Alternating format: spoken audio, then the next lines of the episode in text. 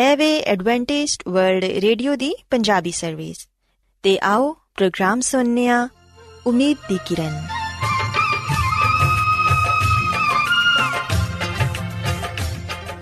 ਸਾਥਿਓ, ਮੈਂ ਤੁਹਾਡੀ ਮੇਜ਼ਬਾਨ ਫਰਾ ਸਲੀਮ ਪ੍ਰੋਗਰਾਮ ਉਮੀਦ ਦੀ ਕਿਰਨ ਦੇ ਨਾਲ ਤੁਹਾਡੀ ਖidmat 'ਚ ਹਾਜ਼ਰ ਹਾਂ।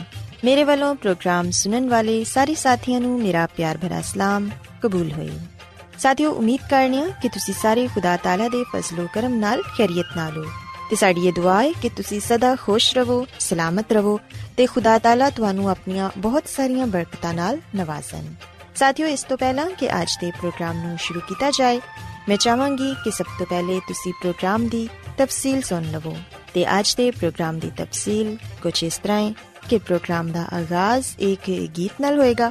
ਤੇ ਗੀਤ ਦੇ ਬਾਅਦ ਸਿਹਤ ਦਾ ਪ੍ਰੋਗਰਾਮ ਤੰਦਰੁਸਤੀ ਹਜ਼ਾਰ ਨਿਮਤ ਤੁਹਾਡੀ ਖidmat 'ਚ ਪੇਸ਼ ਕੀਤਾ ਜਾਏਗਾ ਤੇ ਸਿਹਤ ਦੇ ਹਵਾਲੇ ਤੋਂ ਤੁਹਾਨੂੰ ਮਫੀਦ مشਵਰੇ ਦਿੱਤੇ ਜਾਣਗੇ, ਜਿਨ੍ਹਾਂ ਤੇ ਅਮਲ ਕਰਕੇ ਤੁਸੀਂ ਨਾ ਸਿਰਫ ਆਪਣੀ ਬਲਕਿ ਆਪਣੇ ਖਾਨਦਾਨ ਦੀ ਸਿਹਤ ਦਾ ਵੀ ਖਿਆਲ ਰੱਖ ਸਕਦੇ ਹੋ। ਤੇ ਸਾਥੀਓ, ਪ੍ਰੋਗਰਾਮ ਦੇ ਆਖਿਰ 'ਚ ਖੁਦਾ ਦੇ ਖਾਦਮ ਅਜ਼ਮਤ ਇਮਨੁਅਲ ਖੁਦਾਵੰਦ ਦੇ ਅਲਾਹੀ ਪਾਕਲਾਮ ਚੋਂ ਪੇਗਾਮ ਪੇਸ਼ ਕਰਨਗੇ। ਉਮੀਦ ਕਰਨੀਆ ਕਿ ਅੱਜ ਦੇ ਪੈਗਾਮ ਦੇ ਜ਼ਰੀਏ ਯਕੀਨਨ ਤੁਸੀਂ ਖੁਦਾਵੰਦ ਕੋਲੋਂ ਬਰਕਤ ਪਾਓਗੇ ਸੋ ਆਓ ਸਾਥੀਓ ਪ੍ਰੋਗਰਾਮ ਦਾ ਆਗਾਜ਼ ਇਸ ਰੂਹਾਨੀ ਗੀਤ ਨਾਲ ਕਰਨੇ ਆ ਦੁੱਖੀਆਂ ਨੂੰ ਗਲੇ ਨਾਲ ਯਿਸੂ ਲੈਂਦਾ ਲਾ ਦੁੱਖੀਆਂ ਨੂੰ ਗਲੇ ਨਾਲ ਯਿਸੂ ਲੈਂਦਾ ਲਾ लोगीअ ते रोग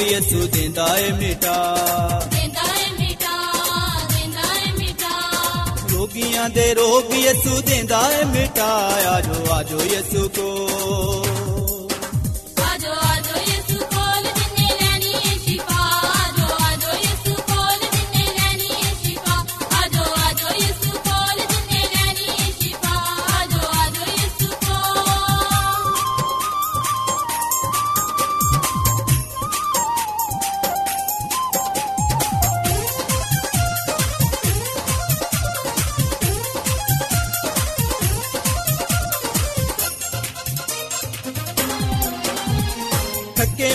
ਬੋਝ ਲੱਦੇ ਯਿਸੂ ਕੋਲੇ ਆਉਂਦੇ ਨੇ ਜ਼ਿੰਦਗੀ ਦੀ ਖੁਸ਼ੀ ਤੇ ਆਰਾਮ ਸਦਾ ਪਾਉਂਦੇ ਨੇ ਥੱਕੇ ਮੰਦੇ ਬੋਝ ਲੱਦੇ ਯਿਸੂ ਕੋਲੇ ਆਉਂਦੇ ਨੇ ਜ਼ਿੰਦਗੀ ਦੀ ਖੁਸ਼ੀ ਤੇ ਆਰਾਮ ਸਦਾ ਪਾਉਂਦੇ ਨੇ ਜ਼ਿੰਦਗੀ ਦਾ ਬੂਆ ਯਿਸੂ ਸਭ ਲਈ ਖੋਲਿਆ ਚਲਾ ਉਸੂਲੀ ਤੇ ਸਭ ਲਈ ਡੋਲਿਆ ਮਾਫ ਕਰ ਦੇਗਾ ਯਿਸੂ ਸਭ ਦੀ ਖਤਾ ਸਭ माफ कर देगा यसु सब दिखता। सब दिखता सब दिखता। रोगियां दे रोग यसु देंदा है मिटाया जो आजो यसु को।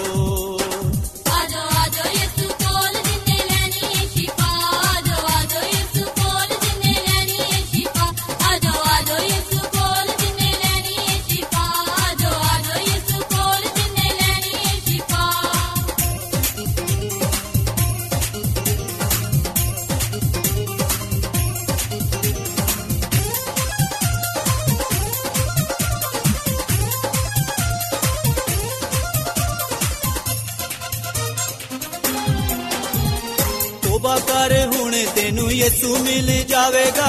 ਸੋਨੇ ਦੀਆਂ ਸੜਕਾਂ ਤੇ ਸੈਰ ਕਰਾਵੇਗਾ। ਤੋਬਾ ਕਰ ਹੁਣ ਤੈਨੂੰ ਯਿਸੂ ਮਿਲ ਜਾਵੇਗਾ। ਸੋਨੇ ਦੀਆਂ ਸੜਕਾਂ ਤੇ ਸੈਰ ਕਰਾਵੇਗਾ। ਗਾਲਿਬ ਆਏ ਜਿਹੜੇ ਉਹਦੇ ਨਾਲ ਸਦਾ ਰਹਿਣਗੇ। ਮੁਬਾਰਕ ਨੇ ਉਹ ਜਿਹੜੇ ਸੱਜੇ ਹੱਥ ਬੈਣਗੇ ਜ਼ਿੰਦਗੀ ਦਾ ਫਲ ਯਿਸੂ ਦੇਵੇਗਾ ਕਵਾ। ਖਵਾ ਜ਼ਿੰਦਗੀ ਦਾ ਫਲ ਯਿਸੂ ਦੇਵੇਗਾ ਕਵਾ ਦੇਵੇਗਾ ਖਵਾ ਦੇਵੇਗਾ ਖਵਾ ਰੋਗੀਆਂ ਦੇ ਰੋਗ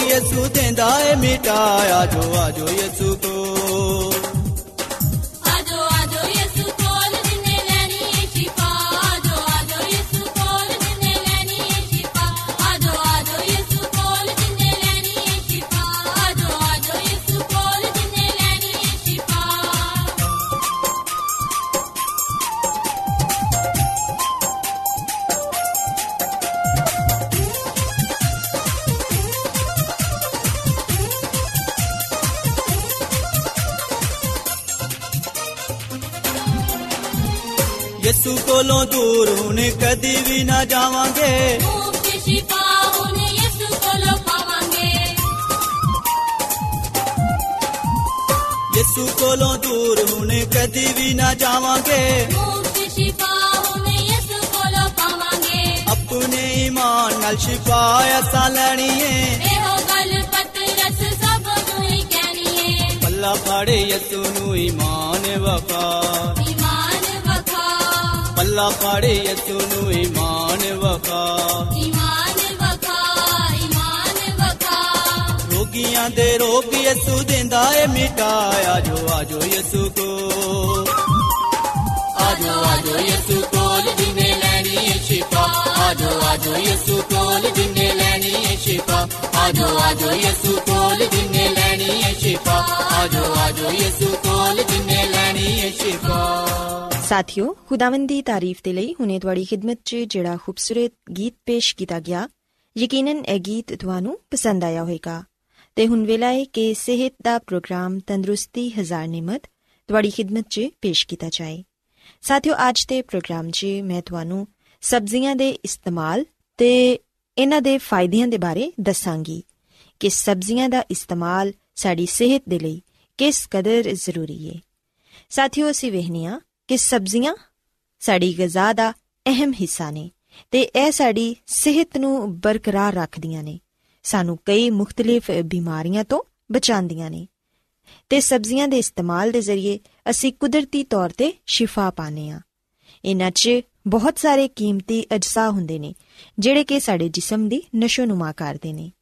ਸਾਥੀਓ, ਸਬਜ਼ੀਆਂ ਦੀ ਅਹਿਮੀਅਤ ਦਾ ਅੰਦਾਜ਼ਾ ਉਹਨਾਂ 'ਚ ਪਾਈ ਜਾਣ ਵਾਲੀ ਮਾਦਨੀਆਤ ਤੇ ਹਿਆਤੀਨ ਦੀ ਮਕਦਾਰ ਤੋਂ ਲੱਗਦਾ ਹੈ ਹਿਆਤੀਨ ਯਾਨੀ ਕਿ ਵਿਟਾਮਿਨ A, B ਤੇ C ਇਹ तमाम ਹਿਆਤੀਨ ਸਬਜ਼ੀਆਂ 'ਚ ਕਸਰਤ ਨਾਲ ਮੌਜੂਦ ਹੁੰਦੀਆਂ ਨੇ ਲੇਕਿਨ ਸਾਥੀਓ ਸਬਜ਼ੀਆਂ ਨੂੰ ਗਲਤ ਤਰੀਕੇ ਨਾਲ ਪਕਾਣਾ ਜਾਂ ਲਾਪਰਵਾਹੀ ਨਾਲ ਜ਼ਿਆਦਾ ਅਰਸੇ ਤੱਕ ਉਹਨਾਂ ਨੂੰ ਮਹਿਫੂਜ਼ ਰੱਖਣਾ ਉਹਨਾਂ ਦੇ ਕੀਮਤੀ ਅਜਜ਼ਾ ਨੂੰ ਤਬਾਹ ਕਰ ਦਿੰਦਾ ਹੈ ਸਾਥੀਓ ਅਸੀਂ ਵੇਖਦੇ ਹਾਂ ਕਿ ਸਬਜ਼ੀਆਂ ਦੀਆਂ ਬਹੁਤ ਸਾਰੀਆਂ ਕਿਸਮਾਂ ਹੁੰਦੀਆਂ ਨੇ ਸਬਜ਼ੀ ਚਾਹੇ ਕਿਸੇ ਵੀ ਸ਼ਕਲ 'ਚ ਕਿਉਂ ਨਾ ਹੋਏ, ਇਹ ਗਜ਼ਾਇਤ ਦਾ ਜ਼ਰੀਆ ਬਣਦੀ ਏ ਸਾਥੀਓ, ਕਈ ਲੋਕ ਕਹਿੰਦੇ ਨੇ ਕਿ ਸਬਜ਼ ਰੰਗ ਦੀ ਜਿਹੜੀ ਸਬਜ਼ੀ ਹੁੰਦੀ ਏ, ਉਹ ਸਾਡੀ ਸਿਹਤ ਦੇ ਲਈ ਜ਼ਿਆਦਾ ਫਾਇਦੇਮੰਦ ਹੁੰਦੀ ਏ। ਪਰ ਐਸਾ ਨਹੀਂ, ਬਲਕਿ ਸਬਜ਼ ਰੰਗ ਦੀ ਸਬਜ਼ੀ ਦੇ ਨਾਲ-ਨਾਲ ਐਸੀਆਂ ਸਬਜ਼ੀਆਂ ਵੀ ਸਾਡੀ ਸਿਹਤ ਦੇ ਲਈ ਫਾਇਦੇਮੰਦ ਨੇ, ਜਿਨ੍ਹਾਂ 'ਚ ਕਾਰਬੋਹਾਈਡਰੇਟਸ ਹੁੰਦੇ ਨੇ, ਯਾਨੀ ਕਿ ਨਿਸ਼ਾਸਤਾ ਹੁੰਦਾ ਏ। ਇਹਨਾਂ ਸਬਜ਼ੀਆਂ 'ਚ ਆਲੂ, ਚਿਕੰਦਰ ਤੇ ਫਲੀਆਂ ਵਗੈਰਾ ਸ਼ਾਮਿਲ ਨੇ। ਇਹ ਨਾ ਸਿਰਫ ਸਾਨੂੰ ਕਾਰਬੋਹਾਈਡਰੇਟਸ ਹੀ ਮੁਹੱਈਆ ਕਰਦੀਆਂ ਨੇ, ਬਲਕਿ ਜਿਸਮ ਦੇ ਲਈ ਤਵਾਨਾਈ ਦਾ ਜ਼ਰੀਆ ਵੀ ਬਣਦੀਆਂ ਨੇ। ਸਾਥੀਓ, ਸਬਜ਼ੀਆਂ ਦੀ ਗਿਜ਼ਾਇਤ ਦਾ ਜ਼ਿਆਦਾ ਤੋਂ ਜ਼ਿਆਦਾ ਫਾਇਦਾ ਉਠਾਉਣ ਦੇ ਲਈ ਜਿੱਥੋਂ ਤੱਕ ਮੁਮਕਿਨ ਹੋਏ, ਉਹਨਾਂ ਨੂੰ ਕੱਚਾ ਇਸਤੇਮਾਲ ਕਰਨਾ ਚਾਹੀਦਾ ਹੈ ਯਾਨੀ ਕਿ ਐਸੀਆਂ ਸਬਜ਼ੀਆਂ ਜਿਹੜੀਆਂ ਕਿ ਤੁਸੀਂ ਕੱਚੀਆਂ ਖਾ ਸਕਦੇ ਹੋ, ਉਹਨਾਂ ਨੂੰ ਸਲਾਦ ਦੇ ਤੌਰ ਤੇ ਜ਼ਰੂਰ ਇਸਤੇਮਾਲ ਕਰੋ। ਤੇ ਸਲਾਦ ਬਣਾਉਣ ਦੇ ਲਈ ਇਹ ਗੱਲ ਯਾਦ ਰੱਖੋ ਕਿ ਹਮੇਸ਼ਾ ਤਾਜ਼ਾ ਸਬਜ਼ੀਆਂ ਇਸਤੇਮਾਲ ਕਰੋ। ਸਾਥੀਓ, ਜਦੋਂ ਵੀ ਕਿਸੇ ਵੀ ਸਬਜ਼ੀ ਦਾ ਇਸਤੇਮਾਲ ਕਰੋ, ਸਭ ਤੋਂ ਪਹਿਲੇ ਉਹਨੂੰ ਅੱਛੀ ਤਰ੍ਹਾਂ ਧੋ ਲਵੋ ਤੇ ਉਹਦੇ ਬਾਅਦ ਉਹਨੂੰ ਇਸਤੇਮਾਲ ਕਰੋ। ਸਬਜ਼ੀਆਂ ਪਕਾਉਣ ਦੇ ਲਈ ਜ਼ਿਆਦਾ ਪਾਣੀ ਇਸਤੇਮਾਲ ਨਾ ਕਰੋ। ਪਾਲਕ ਤੇ ਹੋਰ ਐਸੀਆਂ ਸਬਜ਼ੀਆਂ ਜਿਹੜੀਆਂ ਕਿ ਅਕਸਰ ਸਬਜ਼ ਰੰਗ ਦੀਆਂ ਹੁੰਦੀਆਂ ਨੇ, ਉਹ ਬਗੈਰ ਪਾਣੀ ਦੇ ਵੀ ਪਕਾਈਆਂ ਜਾਂਦੀਆਂ ਨੇ। ਇਹਨਾਂ 'ਚ ਇਜ਼ਾਫੀ ਪਾਣੀ ਪਾਣ ਦੀ ਜ਼ਰੂਰਤ ਨਹੀਂ ਹੁੰਦੀ। ਸਾਥੀਓ, ਸਬਜ਼ੀਆਂ ਪਕਾਉਂਦਿਆਂ ਹੋਇਆਂ ਬਰਤਨ ਦਾ ਢੱਕਣ ਕਮ ਤੋਂ ਕਮ ਹਟਾਓ ਤਾਂ ਕਿ ਉਹਦੀ ਭਾਪ ਜ਼ਾਇਆ ਨਾ ਹੋਏ। ਜਿਸ ਕਦਰ ਮੁਮਕਿਨ ਹੋਏ, ਸਬਜ਼ੀਆਂ ਨੂੰ ਅੱਗ ਤੇ ਘੱਟ ਤੋਂ ਘੱਟ ਵਕਤ ਤੱਕ ਪਕਾਇਆ ਜਾਏ। ਜ਼ਿਆਦਾ ਦੇਰ ਤੱਕ ਉਹਨਾਂ ਨੂੰ ਨਾ ਪਕਾਇਆ ਜਾਏ, ਸਿਰਫ ਉਹਨਾਂ ਹੀ ਪਕਾਇਆ ਜਾਏ ਜਿੰਦੇ 'ਚ ਉਹ ਨਰਮ ਹੋ ਜਾਣ ਤੇ ਸਬਜ਼ੀ ਆਸਾਨੀ ਨਾਲ ਚਬਾਈ ਜਾ ਸਕੇ। ਸਾਥੀਓ, ਯਾਦ ਰੱਖੋ ਕਿ ਸਬਜ਼ੀਆਂ 'ਚ ਮੌਜੂਦ ਗਿਜ਼ਾਈ ਅਜਜ਼ਾ ਨੂੰ ਜ਼ਾਇਆ ਹੋਣ ਤੋਂ ਬਚਾਉਣ ਦੇ ਲਈ ਜ਼ਰੂਰੀ ਹੈ ਕਿ ਉਹਨਾਂ ਨੂੰ ਆਪਣੇ ਪਾਣੀ 'ਚ ਹੀ ਧੀਮੀ ਆਂਚ ਤੇ ਪਕਾਇਆ ਜਾਏ। ਉਹਨਾਂ ਦੇ ਪਾਣੀ ਨੂੰ ਜ਼ਾਇਆ ਨਾ ਕੀਤਾ ਜਾਏ। ਅਗਰ ਸਬਜ਼ੀਆਂ ਨੂੰ ਜ਼ਿਆਦਾ ਪਾਣੀ ਜਾਂ ਜ਼ਿਆਦਾ ਦੇਰ ਤੱਕ ਪਕਾਇਆ ਜਾਏ ਤੇ ਉਹਨਾਂ ਦੀ ਗਿਜ਼ਾਈ ਤੇ ਤਿੱਬੀ ਅਫਾਦੀਅਤ ਖਤਮ ਹੋ ਜਾਂਦੀ ਹੈ ਸਾਥੀਓ ਸੀ ਵੇਖਨੀਆ ਕਿ ਸਬਜ਼ੀਆਂ 'ਚ ਬਹੁਤ ਸਾਰੇ ਸ਼ਿਫਾ ਬਖਸ਼ ਅਜਜ਼ਾ ਹੁੰਦੇ ਨੇ। ਕੁਝ ਸਬਜ਼ੀਆਂ ਤੇ ਮੁxtਲਿਫ ਬਿਮਾਰੀਆਂ ਦੇ ਇਲਾਜ 'ਚ ਵੀ ਕਾਰਾਮਦ ਹੁੰਦੀਆਂ ਨੇ। ਜਿਵੇਂ ਕਿ ਗਾਜਰ ਖੂਨ ਦੇ ਲਈ ਬਹੁਤ ਅੱਛੀ ਏ। ਪਾਲਕ ਦੀ ਇੱਕ ਪਲੇਟ ਗੁਰਦੇ ਦੀ ਤਕਲੀਫ 'ਚ ਸ਼ਿਫਾ ਬਖਸ਼ ਹੁੰਦੀ ਏ। ਸਲਾਦ ਜਾਂ ਸਾਗ ਬੇਖੁਆਬੀ ਦੇ ਇਲਾਜ ਦੇ ਲਈ ਫਾਇਦੇਮੰਦ ਏ ਇਹਦੇ ਇਲਾਵਾ ਖਾਂਸੀ, ਜ਼ੁਕਾਮ, ਕਬਜ਼ ਤੇ ਹੋਰ ਵੀ ਕਈ ਬਿਮਾਰੀਆਂ ਨੇ ਜਿਨ੍ਹਾਂ ਦਾ ਇਲਾਜ ਸਬਜ਼ੀਆਂ ਦੇ ਇਸਤੇਮਾਲ ਨਾਲ ਕੀਤਾ ਜਾ ਸਕਦਾ ਹੈ। ਬਦਹਜ਼ਮੀ, ਜਿਗਰ ਦੀ ਸੁਸਤੀ ਦੂਰ ਕਰਨ ਦੇ ਲਈ ਮੇਥੀ ਦੇ ਪੱਤੇ ਫਾਇਦੇਮੰਦ ਨੇ। ਲਸਣ, ਦਿਲ ਦੀਆਂ ਬਿਮਾਰੀਆਂ ਬਲੱਡ ਪ੍ਰੈਸ਼ਰ ਤੇ ਸ਼ੂਗਰ ਦੀ ਬਿਮਾਰੀ 'ਚ ਫਾਇਦੇਮੰਦ ਹੈ ਸਾਥੀਓ, ਲਸਣ ਦਾ ਇਸਤੇਮਾਲ ਖੂਨ 'ਚ ਕੋਲੇਸਟ੍ਰੋਲ ਦੀ ਮਕਦਾਰ ਨੂੰ ਵੀ ਘੱਟ ਕਰਦਾ ਹੈ ਤੇ ਖੂਨ ਨੂੰ ਗਾੜਾ ਹੋਣ ਤੋਂ ਵੀ ਰੋਕਦਾ ਹੈ। ਸੋ ਅਸੀਂ ਵੇਖਨੇ ਆ ਕਿ ਸਬਜ਼ੀਆਂ ਦੇ ਬਹੁਤ ਸਾਰੇ ਫਾਇਦੇ ਨੇ। ਅਗਰ ਅਸੀਂ ਇਹਨਾਂ ਨੂੰ ਆਪਣੀ ਗਿਜ਼ਾ ਦਾ ਜ਼ਿਆਦਾ ਤੋਂ ਜ਼ਿਆਦਾ ਹਿੱਸਾ ਬਣਾਵਾਂਗੇ, ਤੇ ਫਿਰ ਯਕੀਨਨ ਅਸੀਂ ਸਿਹਤ ਤੇ ਤੰਦਰੁਸਤੀ ਪਾ ਸਕਾਂਗੇ। ਸਾਥੀਓ, ਖੁਦਾਵੰਦ ਦੀ ਖਾਦਮਾ, ਮਿਸਿਸ ਐਲਨ ਜੀ ਵਾਈਟ, ਆਪਣੀ ਕਿਤਾਬ ਸ਼ਿਫਾ ਦੇ ਚਸ਼ਮੇ, ਇਹਦੇ ਸਫਾ ਨੰਬਰ 268 'ਚ ਇਹ ਲਿਖਦੀ ਏ ਕਿ ਸਾਡੇ ਬਦਨ ਦੀ ਤਾਮੀਰ ਤੇ ਸਾਖਤ ਦਾ ਇਨਸਾਰ ਉਸ ਗਿਜ਼ਾ ਤੇ ਵੀ ਜਿਹੜੀ ਕਿ ਅਸੀਂ ਖਾਂਦੇ ਆ ਸੋ ਅਸੀਂ ਵੇਖਨੇ ਆ ਕਿ ਸਾਡੇ ਬਦਨ ਦੀ ਤਾਮੀਰ ਦਾ ਇਨਸਾਰ ਸਾਡੀ ਗਿਜ਼ਾ ਤੇ ਹੁੰਦਾ ਹੈ ਅਗਰ ਅਸੀਂ ਆਪਣੀ ਗਿਜ਼ਾ ਨੂੰ ਬਿਹਤਰ ਬਣਾਵਾਂਗੇ ਸਾਡੀ ਗਿਜ਼ਾ ਮਤਵਾਜ਼ਨ ਹੋਏਗੀ ਤੇ ਫਿਰ ਯਕੀਨਨ ਅਸੀਂ ਸਿਹਤਮੰਦ ਬਦਨ ਦੇ ਮਾਲਿਕ ਹੋਵਾਂਗੇ ਸਾਥੀਓ ਅਗਰ ਅਸੀਂ ਬਾਈਬਲ ਮੁਕੱਦਸ ਚੋਂ ਪਦਾਇਸ਼ ਦੀ ਕਿਤਾਬ ਇਹਦੇ ਪਹਿਲੇ ਬਾਪ ਦੀ 29ਵੀਂ ਆਇਤ ਨੂੰ ਪੜ੍ਹੀਏ ਤੇ ਇੱਥੇ ਵੀ ਇਹ ਲਿਖਿਆ ਹੈ ਕਿ ਮੈਂ तमाम ਰੂਹੇ ਜ਼ਮੀਨ ਦੀ ਕੁੱਲ ਬੀਜਦਾਰ ਸਬਜ਼ੀ ਤੇ ਹਰ ਦਰਖਤ ਜਿੰਦੇ 'ਚ ਉਹਦਾ ਬੀਜਦਾਰ ਫਲ ਹੋਏ ਤੁਹਾਨੂੰ ਦੇਣਾ ਵਾ ਇਹ ਤੁਹਾਡੇ ਖਾਣ ਨੂੰ ਹੋਣ। ਸੋ ਸਾਥੀਓ ਸਿਵਹਨੀਆ ਕਿ ਇੱਥੇ ਵੀ ਖੁਦਾਵੰਦ ਖੁਦਾ ਨੇ ਸਾਨੂੰ ਇਹ ਫਰਮਾਇਆ ਹੈ ਕਿ ਬੀਜਦਾਰ ਸਬਜ਼ੀ ਤੁਹਾਨੂੰ ਖਾਣ ਨੂੰ ਦੇਣਾ ਵਾ। ਸੋ ਸਿਵਹਨੀਆ ਕਿ ਖੁਦਾਵੰਦ ਨੇ ਇਬਤਦਾ 'ਚ ਜਦੋਂ ਹਜ਼ਰਤ ਆਦਮ ਤੇ ਹਵਾ ਨੂੰ ਬਣਾਇਆ ਤੇ ਉਹਨਾਂ ਨੂੰ ਬੀਜਦਾਰ ਸਬਜ਼ੀ ਦਿੱਤੀ, ਜਿਹੜੀ ਕਿ ਹਰ ਤਰ੍ਹਾਂ ਨਾਲ ਸਿਹਤ ਦੇ ਲਈ ਫਾਇਦੇਮੰਦ ਸੀ। ਸੋ ਉਹ ਸਬਜ਼ੀ ਤੇ ਉਹ ਫਲ ਅੱਜ ਸਾਡੇ ਲਈ ਵੀ ਨੇ। ਤਾਂ ਕਿ ਅਸੀਂ ਵੀ ਉਹਨਾਂ ਦਾ ਇਸਤੇਮਾਲ ਕਰਕੇ ਇੱਕ ਅੱਛੀ ਤੇ ਸਿਹਤਮੰਦ ਜ਼ਿੰਦਗੀ گزار ਸਕੀਏ ਸੋ ਸਾਥੀਓ ਮੈਂ ਉਮੀਦ ਕਰਨੀ ਆ ਕਿ ਤੁਹਾਨੂੰ ਅੱਜ ਸਿਹਤ ਦੀਆਂ ਗੱਲਾਂ ਪਸੰਦ ਆਈਆਂ ਹੋਣਗੀਆਂ ਤੇ ਸਬਜ਼ੀਆਂ ਨੂੰ ਤੁਸੀਂ ਆਪਣੀ ਗਿਜ਼ਾ ਦਾ ਹਿੱਸਾ ਬਣਾ ਕੇ ਯਕੀਨਨ ਇੱਕ ਅੱਛੀ ਤੇ ਲੰਬੀ ਜ਼ਿੰਦਗੀ گزار ਪਾਓਗੇ ਮੇਰੀ ਇਹ ਦੁਆ ਹੈ ਕਿ ਖੁਦਾਵੰਦ ਖੁਦਾ ਤੁਹਾਡੇ ਨਾਲ ਹੋਣ ਤੇ ਤੁਹਾਨੂੰ ਸਾਰਿਆਂ ਨੂੰ ਸਿਹਤ ਤੇ ਤੰਦਰੁਸਤੀ عطا ਫਰਮਾਏ ਰੋਜ਼ਾਨਾ ਐਡਵੈਂਟਿਸਟ ਵਰਲਡ ਰੇਡੀਓ 24 ਘੰਟੇ ਦਾ ਪ੍ਰੋਗਰਾਮ ਜਨੂਬੀ ਏਸ਼ੀਆ ਦੇ ਲਈ ਪੰਜਾਬੀ ਉਰਦੂ ਅੰਗਰੇਜ਼ੀ ਸਿੰਧੀ ਤੇ ਦੂਜੀਆਂ ਬਹੁਤ ਸਾਰੀਆਂ ਜ਼ੁਬਾਨਾਂ ਵਿੱਚ ਨਸ਼ਰ ਕਰਦਾ ਹੈ ਸਿਹਤ ਮਤਵਾਜ਼ਨ ਖੁਰਾਕ تعلیم ਖਾਨਦਾਨੀ ਜ਼ਿੰਦਗੀ ਤੇ ਬਾਈਬਲ ਮੁਕੱਦਸ ਨੂੰ ਸਮਝਣ ਦੇ ਲਈ ਐਡਵੈਂਟਿਸਟ ਵਰਲਡ ਰੇਡੀਓ ਜ਼ਰੂਰ ਸੁਨੋ ਸਾਡੀ ਪੰਜਾਬੀ ਸਰਵਿਸ ਦਾ ਪਤਾ ਲਿਖ ਲਵੋ ਇੰਚਾਰਜ ਪ੍ਰੋਗਰਾਮ ਉਮੀਦ ਦੀ ਕਿਰਨ post box number 32 Lahore Pakistan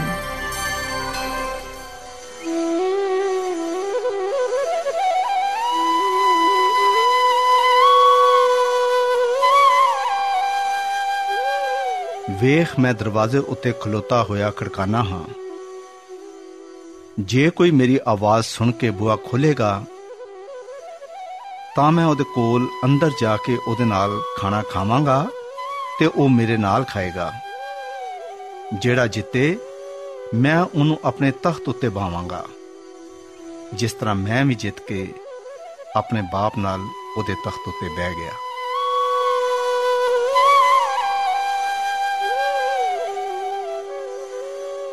ਯਿਸੂ ਮਸੀਹ ਦੇ ਨਾਮ ਵਿੱਚ ਸਾਰੇ ਸਾਥੀਆਂ ਨੂੰ ਸਲਾਮ। ਸਾਥਿਓ ਮੈਂ ਮਸੀਹ ਯਿਸੂ ਵਿੱਚ ਤੁਹਾਡਾ ਖਾਦਮ ਅਜ਼ਮਤ ਇਮਾਨੁਅਲ ਪਾਕ ਕਲਾਮ ਦੇ ਨਾਲ ਤੁਹਾਡੀ ਖਿਦਮਤ ਵਿੱਚ ਹਾਜ਼ਰ ਹਾਂ। ਤੇ ਮੈਂ ਖੁਦਾ ਦਾ ਸ਼ੁਕਰ ਅਦਾ ਕਰਨਾ ਵਾ ਕਿ ਅੱਜ ਮੈਂ ਤੁਹਾਨੂੰ ਇੱਕ ਵਾਰ ਫਿਰ ਖੁਦਾ ਦਾ ਕਲਾਮ ਸੁਣਾ ਸਕਣਾ ਸਾਥਿਓ, ਆਓ ਸੀ ਆਪਣੇ ਈਮਾਨ ਦੀ ਮਜ਼ਬੂਤੀ ਦੇ ਲਈ ਖੁਦਾ ਦੇ ਕਲਾਮ ਨੂੰ ਸੁਣਨੇ ਹਾਂ। ਸਾਥਿਓ, ਅੱਜ ਅਸੀਂ ਖੁਦਾ ਦੇ ਕਲਾਮ ਚੋਂ ਉਸ ਦਿਲ ਦੀ ਆਵਾਜ਼ ਤੇ ਗੁਰਖੋਸ ਕਰਾਂਗੇ, ਜਿਹੜੀ ਕਿ ਸਾਡੇ ਅੰਦਰ ਤੋਂ ਆਂਦੀ ਹੈ ਸਾਥੀਓ ਅਗਰ ਅਸੀਂ ਪਾਲੂਸ ਰਸੂਲ ਦਾ ਪਹਿਲਾ ਖਤ ਤਮੋਥੀਅਸ ਦੇ ਨਾਮ ਦੇ ਚੌਥੇ ਬਾਬ ਦੀ ਪਹਿਲੀ ਦੋ ਐਤ ਪੜ੍ਹੀਏ ਤੇ ਇਸ ਜਗ੍ਹਾ ਤੇ ਲਿਖਿਆ ਹੋਇਆ ਹੈ ਪਾਕ ਕਲਾਮ ਵਿੱਚ ਇਹ ਗੱਲ ਬਿਆਨ ਕੀਤੀ ਗਈ ਹੈ ਕਿ ਰੂਹ ਸਾਫ਼ ਫਰਮਾਂਦਾ ਹੈ ਕਿ ਆਉਣ ਵਾਲੇ ਜ਼ਮਾਨੇ ਵਿੱਚ ਕਈ ਲੋਕ ਗੁੰਮਰਾਹ ਕਰਨ ਵਾਲੀ ਰੂਹਾਂ ਤੇ ਸ਼ੈਤਾਨ ਦੀ تعلیم ਦੀ ਤਰਫ ਹੋ ਜਾਣਗੇ ਤੇ ਈਮਾਨ ਤੋਂ ਗੁੰਮਰਾਹ ਹੋ ਜਾਣਗੇ ਇਹ ਉਹਨਾਂ ਝੂਠੇ ਲੋਕਾਂ ਦੀ ਰਿਆਕਾਰੀ ਦੀ ਵਜ੍ਹਾ ਤੋਂ ਹੋਏਗਾ, ਜਿਨ੍ਹਾਂ ਦਾ ਦਿਲ ਗਰਮ ਲੋਹੇ ਨਾਲ ਦਾਗ ਦਿੱਤਾ ਗਿਆ ਹੈ। ਪਾਕ ਕਲਾਮ ਦੇ ਪੜੇ ਤੇ ਸੁਨੇ ਜਾਣ ਤੇ ਖੁਦਾ ਦੀ ਬਰਕਤ ਹੋਏ। ਆਮੀਨ। ਸਾਥੀਓ, ਅਸੀਂ ਬਾਈਬਲ ਮੁਕੱਦਸ ਦੇ ਇਸ ਹਵਾਲੇ ਵਿੱਚ ਇਹ ਗੱਲ ਪੜ੍ਹਨੀ ਹੈ ਕਿ ਆਉਣ ਵਾਲੇ ਦਿਨਾਂ ਵਿੱਚ, ਆਉਣ ਵਾਲੇ ਵਕਤ ਵਿੱਚ ਬਹੁਤ ਸਾਰੇ ਲੋਕ ਗੁੰਮਰਾਹ ਹੋ ਜਾਣਗੇ।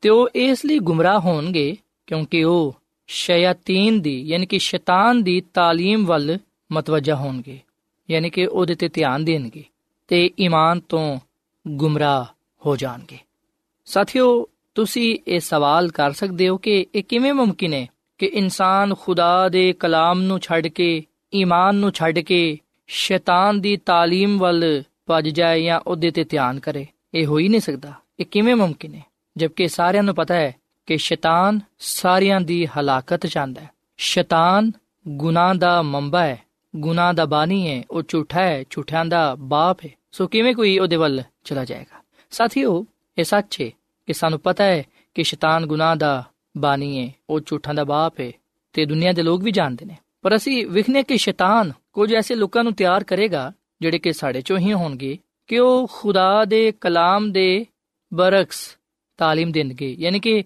ਜਿਹੜੀਆਂ ਗੱਲਾਂ ਖੁਦਾ ਦੇ ਕਲਾਮ ਵਿੱਚ ਨਹੀਂ ਲਿਖੀਆਂ ਹੋਈਆਂ ਉਹਨਾਂ ਗੱਲਾਂ ਨੂੰ ਉਹ ਬਿਆਨ ਕਰਨਗੇ ਸਾਥੀਓ ਮਿਸਾਲ ਦੇ ਤੌਰ 'ਤੇ ਅੱਜ ਲੋਕੀ ਕਹਿੰਦੇ ਨੇ ਤੇ ਤੁਸੀਂ ਵੀ ਇਹ ਸੁਨਿਆ ਹੋਵੇਗਾ ਕਿ ਜੀ ਯਿਸੂ ਮਸੀਹ ਨੇ ਆਲਮੇ ਅਰਵਾ ਵਿੱਚ ਮੁਨਾਦੀ ਕੀਤੀ ਜਦਕਿ ਬਾਈਬਲ ਮੁਕੱਦਸ ਵਿੱਚ ਕਿਧਰੇ ਵੀ ਇਹ ਨਹੀਂ ਲਿਖਿਆ ਹੋਇਆ ਕਿ ਯਿਸੂ ਮਸੀਹ ਨੇ ਆਲਮੇ ਅਰਵਾ ਵਿੱਚ ਮੁਨਾਦੀ ਕੀਤੀ ਇਹ ਦੁਲਾਵਾ ਸੀ ਵਿਖਣਾ ਕਿ ਖੁਦਾ ਦਾ ਕਲਾਮ ਤੇ ਸਾਨੂੰ ਦੱਸਦਾ ਕਿ ਇਨਸਾਨ ਜਦੋਂ ਮਰ ਜਾਂਦਾ ਹੈ ਤੇ ਉਹ ਮਿੱਟੀ ਵਿੱਚ ਮਿਲ ਜਾਂਦਾ ਹੈ ਪਰ ਸ਼ੈਤਾਨ ਦੀ تعلیم ਇਹ ਵੇ ਕਿ ਇਨਸਾਨ ਜਦੋਂ ਮਰਦਾ ਹੈ, ਉਸ ਵੇਲੇ ਦੂਜੇ ਪਾਸੇ ਉਹ ਜ਼ਿੰਦਾ ਰਹਿੰਦਾ ਹੈ। ਯਾਨੀ ਕਿ ਮਰਨ ਦੇ ਬਾਅਦ ਵੀ ਇਨਸਾਨ ਜ਼ਿੰਦਾ ਰਹਿੰਦਾ ਹੈ। ਸਾਥੀਓ, ਤੁਹਾਨੂੰ ਯਾਦ ਹੋਵੇਗਾ ਕਿ ਬਾਈਬਲ ਮੁਕੱਦਸ ਵਿੱਚ ਲਿਖਿਆ ਹੋਇਆ ਹੈ ਕਿ ਖੁਦਾ ਨੇ ਆਪਣੇ ਬੰਦਾ ਆਦਮ ਨੂੰ ਤੇ ਹਵਾ ਨੂੰ ਇਹ ਗੱਲ ਕਹੀ ਸੀ ਕਿ ਜਿਹੜੇ ਦਿਨ ਵੀ ਤੁਸੀਂ ਨੇਕੋਬਦ ਦੀ ਪਹਿਚਾਨ ਦੇ ਦਰਖਤ ਦਾ ਫਲ ਖਾਦਾ ਉਸ ਦਿਨ ਤੁਸੀਂ ਮਰ ਜਾਓਗੇ।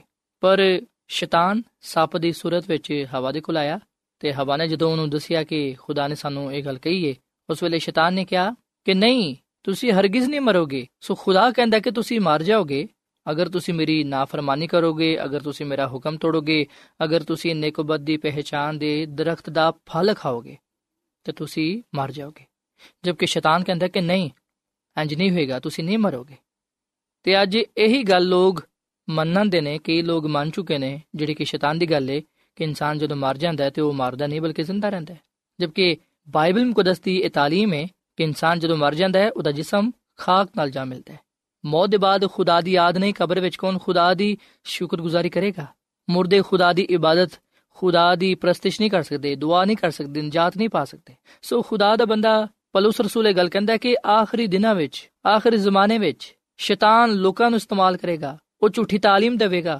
ਇਮਾਨਦਾਰ ਲੋਕਾਂ ਨੂੰ ਗੁੰਮਰਾਹ ਕਰੇਗਾ ਤੇ ਇਹ ਸਭ ਕੁਝ ਇਸ ਲਈ ਹੋਏਗਾ ਕਿਉਂਕਿ ਝੂਠੇ ਲੋਕ ਰਿਆਕਾਰੀ ਨਾਲ ਨੇਕ ਲੋਕਾਂ ਨੂੰ ਗੁੰਮਰਾਹ ਕਰ ਲੈਣਗੇ ਪਰ ਸਾਥੀਓ, ਅਸੀਂ ਕਿਵੇਂ ਗੁੰਮਰਾਹ ਹੋਣ ਤੋਂ ਬਚ ਸਕਨੇ ਆ? ਅਸੀਂ ਉਸ ਵੇਲੇ ਹੀ ਗੁੰਮਰਾਹ ਹੋਣ ਤੋਂ ਬਚ ਸਕਨੇ ਆ ਜਦੋਂ ਅਸੀਂ ਉਸ ਆਵਾਜ਼ ਨੂੰ ਸੁਣਾਂਗੇ ਜਿਹੜੀ ਕਿ ਸਾਡੇ ਦਿਲ ਤੋਂ ਆਂਦੀ ਹੈ ਜਿਹਨੂੰ ਅਸੀਂ ਕਦੀ-ਕਦੀ ਜ਼ਮੀਰ ਦੀ ਆਵਾਜ਼ ਕਹਿੰਦੇ ਆ। ਹਕੀਕਤ ਵਿੱਚ ਉਹ ਖੁਦਾ ਦੇ ਰੂਹ ਦੀ ਆਵਾਜ਼ ਹੁੰਦੀ ਹੈ ਜਿਹੜੀ ਕਿ ਸਾਨੂੰ ਇਹ ਗੱਲ ਕਹਿੰਦੀ ਹੈ ਕਿ ਅਸੀਂ ਬੁਰਾਈ ਵੱਲ ਨਾ ਜਾਈਏ, ਝੂਠ ਵੱਲ ਨਾ ਜਾਈਏ, ਕਿਸੇ ਨੂੰ ਧੋਖਾ ਨਾ ਦਈਏ। ਸਾਥੀਓ, ਜਦੋਂ ਅਸੀਂ ਕਿਸੇ ਦਾ ਦਿਲ ਦੁਖਾਣੇ ਆ ਜਦੋਂ ਸਾਡੇ ਕੋਲੋਂ ਜਾਣੇ ਅਣਜਾਣੇ ਵਿੱਚ ਕੋਈ ਗਲਤੀ, ਖਤਾ, ਗੁਨਾਹ ਹੋ ਜਾਂਦਾ ਹੈ ਕਿਸੇ ਦੇ ਖਿਲਾਫ, ਉਸ ਵੇਲੇ ਸਾਡੇ ਅੰਦਰ ਚੋਂ ਇਹ ਆਵਾਜ਼ ਆਂਦੀ ਹੈ ਕਿ ਅਸੀਂ ਉਸ ਭੈਣ ਭਰਾ ਨੂੰ ਮਾਫ ਕਰ ਦਈਏ, ਜਿਨੇ ਸਾਡੇ ਖਿਲਾਫ ਗੁਨਾਹ ਜਾਂ ਗਲਤੀ, ਖਤਾ ਕੀਤੀ ਹੈ ਜਾਂ ਫਿਰ ਅਸੀਂ ਉਹਦੇ ਕੋਲੋਂ ਮਾਫੀ ਮੰਗ ਲਈਏ, ਜਿਹਦੇ ਖਿਲਾਫ ਅਸਾਂ ਕੋਈ ਗਲਤੀ, ਖਤਾ, ਗੁਨਾਹ ਕੀਤਾ ਹੈ। ਤੇ ਇਹ ਗੱਲ ਸਾਡੇ ਅੰਦਰ ਚੋਂ ਆਂਦੀ ਹੈ ਸਾਡੇ ਦਿਲ ਚੋਂ ਆਂਦੀ ਹੈ ਜਿਹਨੂੰ ਅਸੀਂ ਕਈ ਦਫਾ ਨਜ਼ਰਅੰਦਾਜ਼ ਕਰ ਦਿੰਦੇ ਹਾਂ। ਸਾਥੀਓ, ਖੁਦਾ ਸਾਡੇ ਨਾਲ ਕਲਾਮ ਕਰਦਾ ਹੈ, ਸਾਨੂੰ ਬਦੀ ਤੋਂ ਬਚਾਉਂਦਾ ਹੈ। ਸੋ ਜ਼ਰੂਰਤ ਇਸ ਗੱਲ ਦੀ ਹੈ ਕਿ ਅਸੀਂ ਖੁਦਾ ਦੇ ਰੂਹ ਦੀ ਗੱਲ ਨੂੰ ਸੁਣੀਏ, ਉਸ ਆਵਾਜ਼ ਨੂੰ ਸੁਣੀਏ, ਜਿਹੜੀ ਕਿ ਸਾਡੇ ਅੰਦਰੋਂ ਆਂਦੀ ਹੈ। ਸਾਥੀਓ, ਇੱਕ ਦਫਾ ਦਾ ਜ਼ਿਕਰ ਹੈ ਕਿ ਇੱਕ ਸ਼ਖਸ ਸੀ ਜਿਹੜਾ ਕਿ ਇਹ ਚਾਹੁੰਦਾ ਸੀ ਕਿ ਉਹ ਖੁਦਾ ਨੂੰ ਵੇਖੇ। ਉਹ ਖੁਦਾ ਦੀ ਆਵਾਜ਼ ਨੂੰ ਬਰਾਏ ਰਾਸਤ ਸੁਨੇ ਉਹਨੇ ਕਿਹਾ ਕਿ ਖੁਦਾ, ਮੈਂ ਤੈਨੂੰ ਵੇਖਣਾ ਚਾਹਨਾ ਵਾਂ, ਮੈਂ ਤੇਰੀ ਆਵਾਜ਼ ਸੁਣਨਾ ਚਾਹਨਾ ਵਾਂ। ਮੈਂ ਚਾਹਨਾ ਵਾਂ ਕਿ ਤੂੰ ਮੇਰੇ ਨਾਲ ਰਹਿ, ਸੋ ਤੂੰ ਆਪਣੇ ਆਪ ਨੂੰ ਮੇਰੇ ਤੇ ਜ਼ਾਹਿਰ ਕਰ। ਸੋ ਉਹ ਸ਼ਖਸ ਨਾ ਸਿਰਫ ਦੁਆ ਕਰਦਾ, ਬਲਕਿ ਉਹ ਇਧਰ ਉਧਰ ਬੜਾ ਭੱਜਦਾ ਹੈ। ਤੇ ਇੱਕ ਦਫਾ ਉਹ ਬੜੇ ਉੱਚੇ ਮੀਨਾਰ ਤੇ ਚੜ ਜਾਂਦਾ ਹੈ, ਜਿਹਦੀ ਉਚਾਈ ਆਸਮਾਨ ਤੱਕ ਹੁੰਦੀ ਹੈ ਉੱਥੇ ਜਾ ਕੇ ਉਹ ਕਹਿੰਦਾ ਕਿ, ਐ ਖੁਦਾ, ਮੈਂ ਤੇਰੇ ਬੜੇ ਕਰੀਬ ਆ ਗਿਆ ਹਾਂ, ਹੁਣ ਤੂੰ ਮੇਰੇ ਨਾਲ ਹਮ ਕਲਾਮ ਹੋ, ਆਪਣੇ ਆਪ ਨੂੰ ਮੇਰੇ ਤੇ ਜ਼ਾਹਿਰ ਕਰ, ਮੈਂ ਤੈਨੂੰ ਵੇਖਣਾ ਚਾਹਨਾ ਵਾਂ। ਤੂੰ ਕਿੱਥੇ ਵੇਂ? ਮੈਨੂੰ ਵਿਖਾਈ ਦੇ, ਮੇਰੇ ਨਾਲ ਕਲਾਮ ਕਰ। ਉਸ ਵੇਲੇ ਉਹਨੂੰ ਆਵਾਜ਼ ਆਂਦੀ ਹੈ ਖੁਦਾ ਉਹਨੂੰ ਕਹਿੰਦਾ ਹੈ ਕਿ, ਮੈਂ ਦਿਲ ਵਿੱਚ ਰਹਿਣਾ ਵਾਂ। ਸੋ ਤੈਨੂੰ ਇਧਰ ਉਧਰ ਭੱਜਣ ਦੀ ਜ਼ਰੂਰਤ ਨਹੀਂ ਹੈ ਸੋ ਸਾਥੀਓ ਸਾਨੂੰ ਵੀ ਇਧਰ ਉਧਰ ਭੱਜਣ ਦੀ ਜ਼ਰੂਰਤ ਨਹੀਂ ਹੈ ਬਲਕਿ ਅਸੀਂ ਉਸ ਆਵਾਜ਼ ਤੇ ਤਵੱਜਾ ਦਈਏ ਧਿਆਨ ਦਈਏ ਜਿਹੜੀ ਸਾਡੇ ਅੰਦਰ ਤੋਂ ਆਂਦੀ ਹੈ ਉਸ ਆਵਾਜ਼ ਨੂੰ ਸੁਣੀਏ ਜਿਹੜੀ ਸਾਨੂੰ ਬੁਰਾਈ ਤੋਂ ਬਚਾਉਂਦੀ ਹੈ ਉਸ ਆਵਾਜ਼ ਨੂੰ ਸੁਣੀਏ ਜਿਹੜੀ ਸਾਡੀ ਇਸਲਾਹ ਕਰਦੀ ਹੈ ਸਾਡੀ ਤਰਬੀਅਤ ਕਰਦੀ ਹੈ ਰਹਿਨਮਾਈ ਕਰਦੀ ਹੈ ਸਾਥੀਓ, ਖੁਦਾ ਦੀ ਖਾਦਮਾ, ਮਿਸਿਸ ਐਲਨ ਜੀ ਵਾਈਟ ਆਪਣੀ ਕਿਤਾਬ ਮਾਈਂਡ ਕੈਰੈਕਟਰ ਐਂਡ ਪਰਸਨੈਲਿਟੀ, ਸਫਾ ਨੰਬਰ 327 ਵਿੱਚ ਇਹ ਗੱਲ ਲਿਖਦੀ ਹੈ ਕਿ ਜ਼ਮੀਰ ਦੀ ਕੋਠੀ ਵਿੱਚ ਦਾਖਲ ਹੋਣਾ ਹੈ, ਰੂਹ ਦੀ ਖਿੜਕੀਆਂ ਨੂੰ ਦੁਨੀਆ ਵੱਲੋਂ ਬੰਦ ਕਰਨਾ ਹੈ ਤੇ ਆਸਮਾਨ ਵੱਲ ਖੋਲਣਾ ਹੈ ਤਾਂ ਕਿ ਸੂਰਜ ਦੀ ਰੋਸ਼ਨੀ ਸਾਡੇ ਤੱਕ ਪਹੁੰਚੇ। ਜ਼ਿਹਨ ਨੂੰ ਪਾਕ ਸਾਫ਼ ਰੱਖਣਾ ਹੈ ਤਾਂ ਕਿ ਉਹ ਨੇਕੀ ਤੇ ਬਦੀ ਵਿੱਚ ਫ਼ਰਕ ਕਰ ਸਕੇ। ਸੋ ਸਾਥੀਓ, ਇਹ ਖੁਦਾ ਦਾ ਰੂਹ ਹੀ ਹੈ, ਜਿਹਨੂੰ ਕਈ ਲੋਕ ਜ਼ਮੀਰ ਸਮਝਦੇ ਨੇ, ਜਿਹੜਾ ਕਿ ਸਾਨੂੰ ਦੱਸਦਾ ਹੈ ਕਿ ਨੇਕੀ ਤੇ ਬਦੀ ਵਿੱਚ ਕੀ ਫ਼ਰਕ ਹੈ, ਸਾਨੂੰ ਕੀ ਕੁਝ ਕਰਨ ਦੀ ਜ਼ਰੂਰਤ ਹੈ। ਸੋ ਅਸੀਂ ਖੁਦਾ ਦੀ ਰੂਹ ਦੀ ਆਵਾਜ਼ ਨੂੰ ਸੁਣੀਏ, ਅਸੀਂ ਜਾਣੀਏ ਕਿ ਹੱਕ ਤੇ ਸੱਚ ਕੀ ਹੈ। ਸਾਥੀਓ, ਕਈ ਦਫਾ ਸਾਡੇ ਸਾਹਮਣੇ ਸੱਚ ਤੇ ਝੂਠ ਹੁੰਦਾ ਹੈ। ਤੇ ਸਾਡੇ ਅੰਦਰੋਂ ਇਹ ਆਵਾਜ਼ ਆਂਦੀ ਹੈ ਕਿ ਅਸੀਂ ਸੱਚ ਵੱਲ ਜਾਈਏ। ਪਰ ਜਦੋਂ ਅਸੀਂ ਉਸ ਆਵਾਜ਼ ਨੂੰ ਨਜ਼ਰਅੰਦਾਜ਼ ਕਰ ਦਿੰਦੇ ਆ ਤੇ ਝੂਠ ਵੱਲ, ਫਰੇਬ ਵੱਲ ਚਲੇ ਜਾਂਦੇ ਆ, ਉਸ ਵੇਲੇ ਅਸੀਂ ਖੁਦ ਨੁਕਸਾਨ ਉਠਾਉਂਦੇ ਆ। ਤੇ ਫਿਰ ਕਈ ਦਫਾ ਅਸੀਂ ਇਹ ਗੱਲ ਕਹਿ ਦਿੰਦੇ ਆ ਕਿ ਸਾਨੂੰ ਖੁਦਾ ਨੇ ਬਚਾਇਆ ਕਿਉਂ ਨਹੀਂ ਹੈ? ਅਗਰ ਅਸੀਂ ਬੁਰਾਈ ਵੱਲ ਜਾਂਦੇ ਸਾਂ ਤੇ ਖੁਦਾ ਨੇ ਸਾਨੂੰ ਪਹਿਲਾਂ ਦੱਸਿਆ ਕਿਉਂ ਨਹੀਂ? ਉਹਨੇ ਸਾਨੂੰ ਰੋਕਿਆ ਕਿਉਂ ਨਹੀਂ? ਸਾਥੀਓ, ਖੁਦਾ ਸਾਨੂੰ ਰੋਕਦਾ ਹੈ ਵੇ। ਖੁਦਾ ਸਾਨੂੰ ਦੱਸਦਾ ਹੈ ਵੇ, ਪਰ ਉਹ ਜ਼ਬਰਦਸਤੀ ਨਹੀਂ ਕਰਦਾ। ਉਹ ਸਾਨੂੰ ਮਜਬੂਰ ਨਹੀਂ ਕਰਦਾ। ਉਹਦਾ ਕੰਮ ਹੈ ਸਾਨੂੰ ਅਗਾਹ ਕਰਨਾ, ਉਹਦਾ ਕੰਮ ਹੈ ਸਾਨੂੰ ਦੱਸਣਾ। ਫਿਰ ਸਾਡਾ ਕੀ ਫੈਸਲਾ ਹੈ, ਉਹ ਅਸਾਂ ਖੁਦ ਕਰਨਾ ਹੁੰਦਾ ਹੈ। ਸੋ ਅੱਜ ਵੀ ਖੁਦਾ ਨੇ ਸਾਡੇ ਸਾਹਮਣੇ ਦੋ ਰਾਵਾਂ ਰੱਖੀਆਂ ਹੋਈਆਂ ਨੇ। ਇੱਕ ਜ਼ਿੰਦਗੀ ਦੀ ਰਾਹ ਤੇ ਇੱਕ ਮੌਤ ਦੀ ਰਾਹ। ਇੱਕ ਸਚਾਈ ਦੀ ਰਾਹ, ਇੱਕ ਬੁਰਾਈ ਦੀ ਰਾਹ। ਸੋ ਅਸੀਂ ਕਿਹੜੇ ਪਾਸੇ ਜਾਣਾ ਚਾਹਨੇ ਆ ਸਚਾਈ ਵੱਲ ਜਾਵਾਂਗੇ, ਖੁਦਾ ਦੇ ਕਲਾਮ ਵੱਲ ਜਾਵਾਂਗੇ, ਰਾਸਤਬਾਜ਼ੀ ਵੱਲ ਜਾਵਾਂਗੇ ਤੇ ਜ਼ਿੰਦਗੀ ਪਾਵਾਂਗੇ। ਪਰ ਅਗਰ ਅਸੀਂ ਗੁਨਾਹ ਵੱਲ ਜਾਵਾਂਗੇ, ਨਾਫਰਮਾਨੀ ਵੱਲ ਜਾਵਾਂਗੇ ਤੇ ਫਿਰ ਯਕੀਨਨ ਅਸੀਂ ਮੌਤ ਨੂੰ ਹੀ ਪਾਵਾਂਗੇ। ਪਰ ਖੁਦਾਵੰਦ ਸਾਡਾ ਖੁਦਾ ਕਿਸੇ ਦੀ ਵੀ ਹਲਾਕਤ ਨਹੀਂ ਚਾਹੁੰਦਾ, ਬਲਕਿ ਉਹ ਸਾਰਿਆਂ ਦੀ ਤੌਬਾ ਤੱਕ ਨੂੰ ਬਚਾਉਂਦਾ ਹੈ। ਸੋ ਸਾਥੀਓ, ਅਸੀਂ ਖੁਦਾ ਦੇ ਰੂਹ ਦੀ ਆਵਾਜ਼ ਨੂੰ ਸੁਣੀਏ। ਖੁਦਾ ਦਾ ਰੂਹ ਰੋਜ਼ਾਨਾ ਸਾਡੇ ਨਾਲ ਗੱਲਬਾਤ ਕਰਦਾ ਹੈ, ਪਰ ਕਈ ਦਫਾ ਅਸੀਂ ਉਹਨੂੰ ਨਜ਼ਰਅੰਦਾਜ਼ ਕਰ ਦਿੰਦੇ ਹਾਂ। ਸਾਥੀਓ, ਇਸ ਦੌਰ ਵਿੱਚ, ਇਸ ਜ਼ਮਾਨੇ ਵਿੱਚ ਅਸੀਂ ਵਿਖਨੇ ਆ ਕਿ ਅੱਜ ਦਾ ਇਨਸਾਨ ਇਨਾ ਮਸਰੂਫ ਹੋ ਚੁੱਕਿਆ ਹੈ, ਦੁਨਿਆਵੀ ਕੰਮਾਂ ਵਿੱਚ ਇਨਾ ਗੁੰਮ ਹੋ ਚੁੱਕਿਆ ਹੈ ਕਿ ਉਹਨੂੰ ਉਹ ਆਵਾਜ਼ ਸੁਣਾਈ ਨਹੀਂ ਦਿੰਦੀ ਜਿਹੜੀ ਕਿ ਉਹਦੇ ਅੰਦਰ ਚੋਂ ਆਉਂਦੀ ਹੈ। ਖੁਦਾ ਦੀ ਰੂਹ ਦੇ ਵੱਲੋਂ ਹੁੰਦੀ ਹੈ ਸੋ ਅਸੀਂ ਪੂਰੇ ਦਿਨ ਵਿੱਚ ਕੋਈ ਇੱਕ ਐਸਾ ਵਕਤ ਕੱਢੀਏ ਜਿਹਦੇ ਵਿੱਚ ਅਸੀਂ ਖੁਦਾ ਨਾਲ ਵਕਤ ਗੁਜ਼ਾਰ ਸਕੀਏ। ਉਹਦੀ ਆਵਾਜ਼ ਸੁਣੀਏ, ਉਹਦੀ ਮਰਜ਼ੀ ਨੂੰ ਜਾਣੀਏ ਤੇ ਉਹਦੀ ਹਦਾਇਤ ਤੇ ਚੱਲਦੇ ਹੋਇਆਂ ਉਹਦੇ ਨਾਮ ਨੂੰ ਇੱਜ਼ਤ ਜਲਾ ਦਈਏ। ਸਾਥੀਓ, ਪਾਕ ਕਲਾਮ ਵਿੱਚ ਲਿਖਿਆ ਹੋਇਆ ਹੈ ਕਿ ਜਿਹੜੇ ਰੂਹ ਦੀ ਹਦਾਇਤ ਨਾਲ ਚੱਲਦੇ ਨੇ, ਉਹ ਖੁਦਾ ਦੇ ਬੇਟੇ ਤੇ ਬੇਟੀਆਂ ਨੇ। ਸੋ ਭਾਵੇਂ ਅਸੀਂ ਜੋ ਕੋਈ ਵੀ ਆ ਭਾਵੇਂ ਸਾਡਾ ਮਜ਼ਹਬ ਜਿਹੜਾ ਵੀ ਹੈ ਭਾਵੇਂ ਅਸੀਂ ਜਿਹੜੇ ਵੀ ਰੰਗੋ ਨਸਲ ਤੋਂ ਆ ਖੁਦਾ ਸਾਡੇ ਨਾਲ ਕਲਾਮ ਕਰਦਾ ਹੈ, ਖੁਦਾ ਸਾਡੇ ਨਾਲ ਬੋਲਦਾ ਹੈ, ਉਹਦੀ ਆਵਾਜ਼ ਨੂੰ ਅਸੀਂ ਖੁਦ ਸੁਣਨੇ ਆ ਤੇ ਉਹ ਸਾਨੂੰ ਇਹ ਗੱਲ ਕਹਿੰਦਾ ਹੈ ਕਿ ਅਸੀਂ ਬਦੀ ਨੂੰ ਛੱਡੀਏ ਤੇ ਨੇਕੀ ਦੀ ਰਾਹ ਨੂੰ ਅਪਣਾਈਏ। ਜਿਹੜਾ ਕੋਈ ਵੀ ਖੁਦਾ ਦੀ ਰੂਹ ਦੀ ਆਵਾਜ਼ ਨੂੰ ਸੁਨੇਗਾ ਨੇਕੀ ਦੀ ਰਾਹ ਨੂੰ ਅਪਣਾਏਗਾ, ਯਾਨੀ ਕਿ ਖੁਦਾ ਦੀ ਰਾਸਤਬਾਜ਼ੀ ਵਿੱਚ ਜ਼ਿੰਦਗੀ گزارੇਗਾ ਪਾਕ ਕਲਾਮ ਵਿੱਚ ਲਿਖਿਆ ਹੋਇਆ ਹੈ ਕਿ ਹਰ ਕੌਮ ਚੋਂ ਜਿਹੜਾ ਵੀ ਉਹਦੇ ਕੋਲੋਂ ਡਰਦਾ ਹੈ ਤੇ ਰਾਸਤਬਾਜ਼ੀ ਦੇ ਕੰਮ ਕਰਦਾ ਹੈ, ਉਹ ਉਹਨੂੰ ਪਸੰਦ ਆਂਦਾ ਹੈ। ਤੇ ਸਾਥੀਓ, ਜਿਹੜਾ ਉਹਨੂੰ ਪਸੰਦ ਆਂਦਾ ਹੈ ਉਹ ਉਸ ਬਾਦਸ਼ਾਹਤ ਦਾ ਵਾਰਿਸ ਠਹਿਰਦਾ ਹੈ ਜਿਹੜੀ ਕਿ ਖੁਦਾ ਨੇ ਆਪਣੇ ਲੋਕਾਂ ਦੇ ਲਈ ਤਿਆਰ ਕੀਤੀ ਹੈ। ਸੋ ਹਰ ਕੌਮ ਚੋਂ ਉਹ ਲੋਕ ਖੁਦਾ ਦੀ ਬਾਦਸ਼ਾਹੀ ਵਿੱਚ ਜਾਣਗੇ, ਜਿਹੜੇ ਖੁਦਾ ਦੇ ਰੂਹ ਦੀ ਆਵਾਜ਼ ਨੂੰ ਸੁਣਨਗੇ। ਸੋ ਅਸੀਂ ਉਸ ਆਵਾਜ਼ ਤੇ ਤਵੱਜਾ ਦਈਏ ਜਿਹੜੀ ਸਾਡੇ ਦਿਲ ਤੋਂ ਆਂਦੀ ਹੈ, ਜਿਹੜੀ ਕਿ ਸਾਡੀ ਸਹੀ ਰਾਹ ਦੇ ਲਈ ਰਹਿਨਮਾਈ ਕਰਦੀ ਹੈ। ਅਗਰ ਅਸੀਂ ਉਸ ਆਵਾਜ਼ ਨੂੰ ਦਬਾ ਦਵਾਂਗੇ, ਉਹਨੂੰ ਨਹੀਂ ਸੁਣਾਂਗੇ, ਤੇ ਯਾਦ ਰੱਖੋ ਕਿ ਫਿਰ ਸ਼ੈਤਾਨ ਸਾਡੇ ਤੇ ਹਮਲਾ ਕਰ ਦੇਗਾ। ਉਹ ਸਾਨੂੰ ਆਪਣੇ ਕਬਜ਼ੇ ਵਿੱਚ ਲੈ ਲੇਗਾ ਜਿਹਦੀ ਵਜ੍ਹਾ ਤੋਂ ਅਸੀਂ ਉਹਦੀ ਗੱਲ ਮੰਨਦੇ ਹੋਏ ਆ ਉਸ ਰਾਹ ਤੇ ਚੱਲ ਪਾਵਾਂਗੇ ਜਿਹਦੀ ਇੰਤਹਾ ਵਿੱਚ ਮੌਤ ਹੈ। ਆਓ ਅਸੀਂ ਗੁਨਾਹ ਤੋਂ ਬਚਣ ਦੇ ਲਈ, ਗੁੰਮਰਾਹ ਹੋਣ ਤੋਂ ਬਚਣ ਦੇ ਲਈ, ਗੁਨਾਹ ਤੇ ਸ਼ੈਤਾਨ ਤੇ ਫਤਹ ਪਾਉਣ ਦੇ ਲਈ ਖੁਦਾ ਦੀ ਰੂਹ ਦੀ ਆਵਾਜ਼ ਨੂੰ ਸੁਣੀਏ। ਆਪਣੇ ਆਪ ਨੂੰ ਖੁਦਾ ਦੀ ਕਾਮਿਲ ਮਰਜ਼ੀ ਦੇ ਤਾਬਿ ਕਰ ਦਈਏ। ਜੋ ਕੁਝ ਖੁਦਾ ਸਾਨੂੰ ਕਹਿੰਦਾ ਹੈ, ਅਸੀਂ ਉਹਦੇ ਤੇ ਅਮਲ ਕਰੀਏ, ਤਾਂ ਕਿ ਬਰਕਤ ਪਾਈਏ ਤੇ ਖੁਦਾ ਦੀ ਕਾਮਿਲ ਮਰਜ਼ੀ ਨੂੰ ਪੂਰਾ ਕਰਦੇ ਹੋਇਆਂ ਉਹਦੇ ਨਾਮ ਨੂੰ ਇੱਜ਼ਤ ਤੇ ਜਲਾਲ ਦਈਏ। ਸੋ ਖੁਦਾ ਸਾਨੂੰ ਇਸ ਕਲਾਮ ਦੇ ਵਸੀਲੇ ਨਾਲ ਬਰਕਤ ਦੇਵੇ ਆਓ ਸਾਥੀਓ ਸੀ ਦੁਆ ਕਰੀਏ। ਐ ਜ਼ਮੀਨ ਤੇ ਆਸਮਾਨ ਦੇ ਖੁਦਾ, ਅਸੀਂ ਤੇਰਾ ਸ਼ੁਕਰ ਅਦਾ ਕਰਨੇ ਆ, ਤੇਰੀ ਤਾਰੀਫ ਕਰਨੇ ਆ। ਤੂੰ ਜਿਹੜਾ ਕਿ ਭਲਾ ਖੁਦਾ ਹੈ। ਐ ਖੁਦਾ ਸੀ ਤੇਰਾ ਸ਼ੁਕਰ ਅਦਾ ਕਰਨੇ ਆ ਕਿ ਤੂੰ ਰੋਜ਼ਾਨਾ ਸਾਡੇ ਨਾਲ ਹਮ ਕਲਾਮ ਹੋਣਾ ਹੈ, ਸਾਡੇ ਨਾਲ ਗੱਲਬਾਤ ਕਰਨਾ ਹੈ, ਸਾਨੂੰ ਸਿਰਾ ਦੀ تعلیم ਦੇਣਾ ਹੈ। ਐ ਖੁਦਾ, ਸਾਨੂੰ ਫਜ਼ਲ ਬਖਸ਼ ਕੇ ਅਸੀਂ ਤੇਰੀ ਆਵਾਜ਼ ਨੂੰ ਸੁਣੀਏ, ਉਹਦੇ ਤੇ ਅਮਲ ਕਰੀਏ ਤਾਂ ਕਿ ਬਰਕਤ ਪਾਈਏ। ਐ ਖੁਦਾਵੰਦ, ਜਦੋਂ ਅਸੀਂ ਰੋਜ਼ਮਰਾ ਦੀ ਜ਼ਿੰਦਗੀ ਵਿੱਚ ਜ਼ਿੰਦਗੀ گزارਨੇ ਆ, ਫਜ਼ਲ ਦੇ ਕੇ ਅਸੀਂ ਤੇਰਾ ਡਰ ਖੋਫ ਰੱਖੀਏ ਬਦੀ ਤੋਂ ਦੂਰ ਰਹੀਏ ਤੇ ਤੇਰੀ ਰਾਹ ਤੇ ਚੱਲਦੇ ਰਹੀਏ ਤੇਰਾ ਡਰ ਖੌਫ ਰੱਖੀਏ ਤਾਂ ਕਿ ਖੁਦਾ ਅਸੀਂ ਤੇਰਾ ਜਲਾਲ ਪਾਣ ਵਾਲ ਬਣੀਏ ਅੱਜ ਦਾ ਇਹ ਸਾਡੇ ਜ਼ਿੰਦਗੀਆਂ ਵਿੱਚ ਫਲਦਾਰ ਸਾਬਿਤ ਹੋਏ ਅਸੀਂ ਆਪਣਾ ਆਪ ਤੇ ਦਿਨੇ ਆ ਤੂੰ ਸਾਨੂੰ ਆਪਣੇ ਜਲਾਲ ਦੇ ਲਈ ਇਸਤੇਮਾਲ ਕਰ ਤੇ ਬਦੀ ਤੋਂ ਬਚਾ ਤੇ ਆਪਣੀ ਰਾਸਤਬਾਜ਼ੀ ਦੀ ਰਾਹ ਤੇ ਸਾਨੂੰ ਚਲਾ ਕਿਉਂਕਿ ਇਹ ਦੁਆ ਮੰਗ ਲੈਨੇ ਆ ਆਪਣੇ ਖੁਦਾਮ ਦੀ ਮਸੀਹ ਦੇ ਨਾਮ ਵਿੱਚ ਆਮੀਨ ਸਾਥਿਓ ਪੌਲਸ ਰਸੂਲ ਦਾ ਗਲਤੀਆਂ ਦੇ ਨਾ ਖਤ, ਉਹਦਾ ਪੰਜ ਬਾਬ ਉਹਦੀ 22 ਆਇਤ ਵਿੱਚ ਲਿਖਿਆ ਹੈ, ਪਰ ਰੂਹ ਦਾ ਫਲ, ਪਿਆਰ, ਖੁਸ਼ੀ, ਤਸੱਲੀ, ਬਰਦਾਸ਼ਤ, ਮਿਹਰਬਾਨੀ, ਨੇਕੀ, ਇਮਾਨਦਾਰੀ, ਹਲੀਮੀ ਤੇ ਪਰਹੇਜ਼ਗਾਰੀ ਹੈ। ਇਹਨਾਂ ਕੰਮਾਂ ਦੇ ਬਰਖਿਲਾਫ ਕੋਈ ਸ਼ਰੀਅਤ ਨਹੀਂ। ਆਮੀਨ।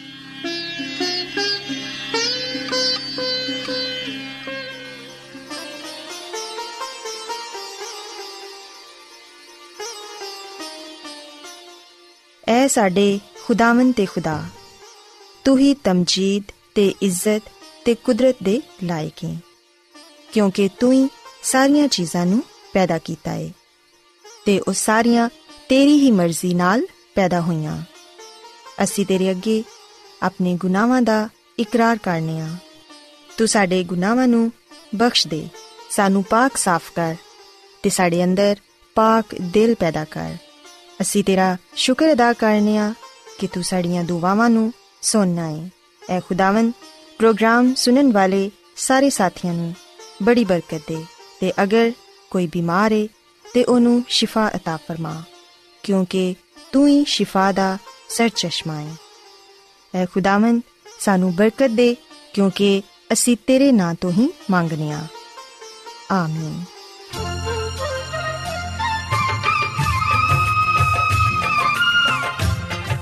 ਐਡਵੈਂਟਿਸਟ ਵਰਲਡ ਰੇਡੀਓ ਵੱਲੋਂ ਪ੍ਰੋਗਰਾਮ ਉਮੀਦ ਦੀ ਕਿਰਨ ਨਿਸ਼ਰ ਕੀਤਾ ਜਾ ਰਿਹਾ ਸੀ। ਉਮੀਦ ਕਰਨੇ ਆ ਕਿ ਅੱਜ ਦਾ ਪ੍ਰੋਗਰਾਮ ਤੁਹਾਨੂੰ ਪਸੰਦ ਆਇਆ ਹੋਵੇਗਾ। ਸਾਥੀਓ, ਅਸੀਂ ਚਾਹੁੰਦੇ ਹਾਂ ਕਿ ਤੁਸੀਂ ਸਾਨੂੰ ਆਪਣੇ ਖੱਤਾ ਤੇ ਈਮੇਲਸ ਦੇ ਜ਼ਰੀਏ ਪ੍ਰੋਗਰਾਮ ਨੂੰ ਬਿਹਤਰ ਬਣਾਉਣ ਦੇ ਲਈ ਮਫੀਦ مشਵਰੇ ਦਿਓ ਤੇ ਆਪਣੇ ਹੋਰ ਸਾਥੀਆਂ ਨੂੰ ਵੀ ਪ੍ਰੋਗਰਾਮ ਦੇ ਬਾਰੇ ਦੱਸੋ। ਖਤ ਲਿਖਣ ਦੇ ਲਈ ਤੁਸੀਂ ਸਾਡਾ ਪਤਾ ਨੋਟ ਕਰ ਲਵੋ। ਇੰਚਾਰਜ ਪ੍ਰੋਗਰਾਮ ਉਮੀਦ ਦੀ ਕਿਰਨ post box number 32 Lahore Pakistan पता एक बारी फिर सुन लो इंचार्ज प्रोग्राम उम्मीद दी किरण post box number 32 Lahore Pakistan ਸਾਥਿਓ ਤੁਸੀਂ ਸਾਡਾ ਪ੍ਰੋਗਰਾਮ ਇੰਟਰਨੈਟ ਤੇ ਵੀ ਸੁਣ ਸਕਦੇ ਹੋ ਸਾਡੀ ਵੈਬਸਾਈਟ ਹੈ www.awr.org ਸਾਥਿਓ ਕੱਲ ਇਸੇ ਵੇਲੇ ਤੇ ਇਸੇ ਫ੍ਰੀਕਵੈਂਸੀ ਤੇ ਫਿਰ ਤੁਹਾਡੇ ਨਾਲ ਮੁਲਾਕਾਤ ਹੋਏਗੀ। ਹੁਣ ਆਪਣੀ ਮੇਜ਼ਬਾਨ ਫਰਾਜ਼ ਸਲੀਮ ਨੂੰ ਇਜਾਜ਼ਤ ਦਿਓ। ਰੱਬ ਰਾਖੇ।